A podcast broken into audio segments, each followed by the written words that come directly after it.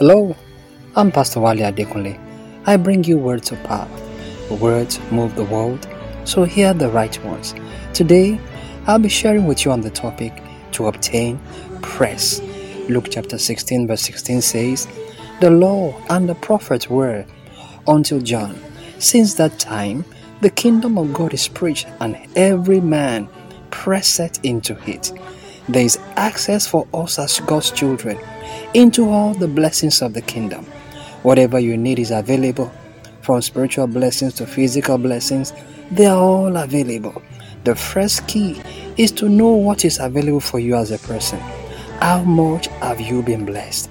Indeed, you have been blessed with all things that pertain to life and godliness. You have been blessed with health, with favor, with abundant provision. You have been blessed and endowed with all that is required for your life to be great and glorious and for you to be a blessing.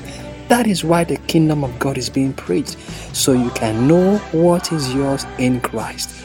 The second key is to begin to press, to make these blessings realities in your life.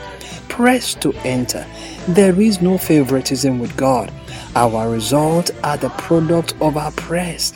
Like Paul said, I press towards. You need to begin to press towards those things you want to see manifest in your life. Learn to engage the help of the Holy Spirit. He is the helper and facilitator of access into these realities. Abide in fellowship with Him, and He will guide you in your press until you obtain.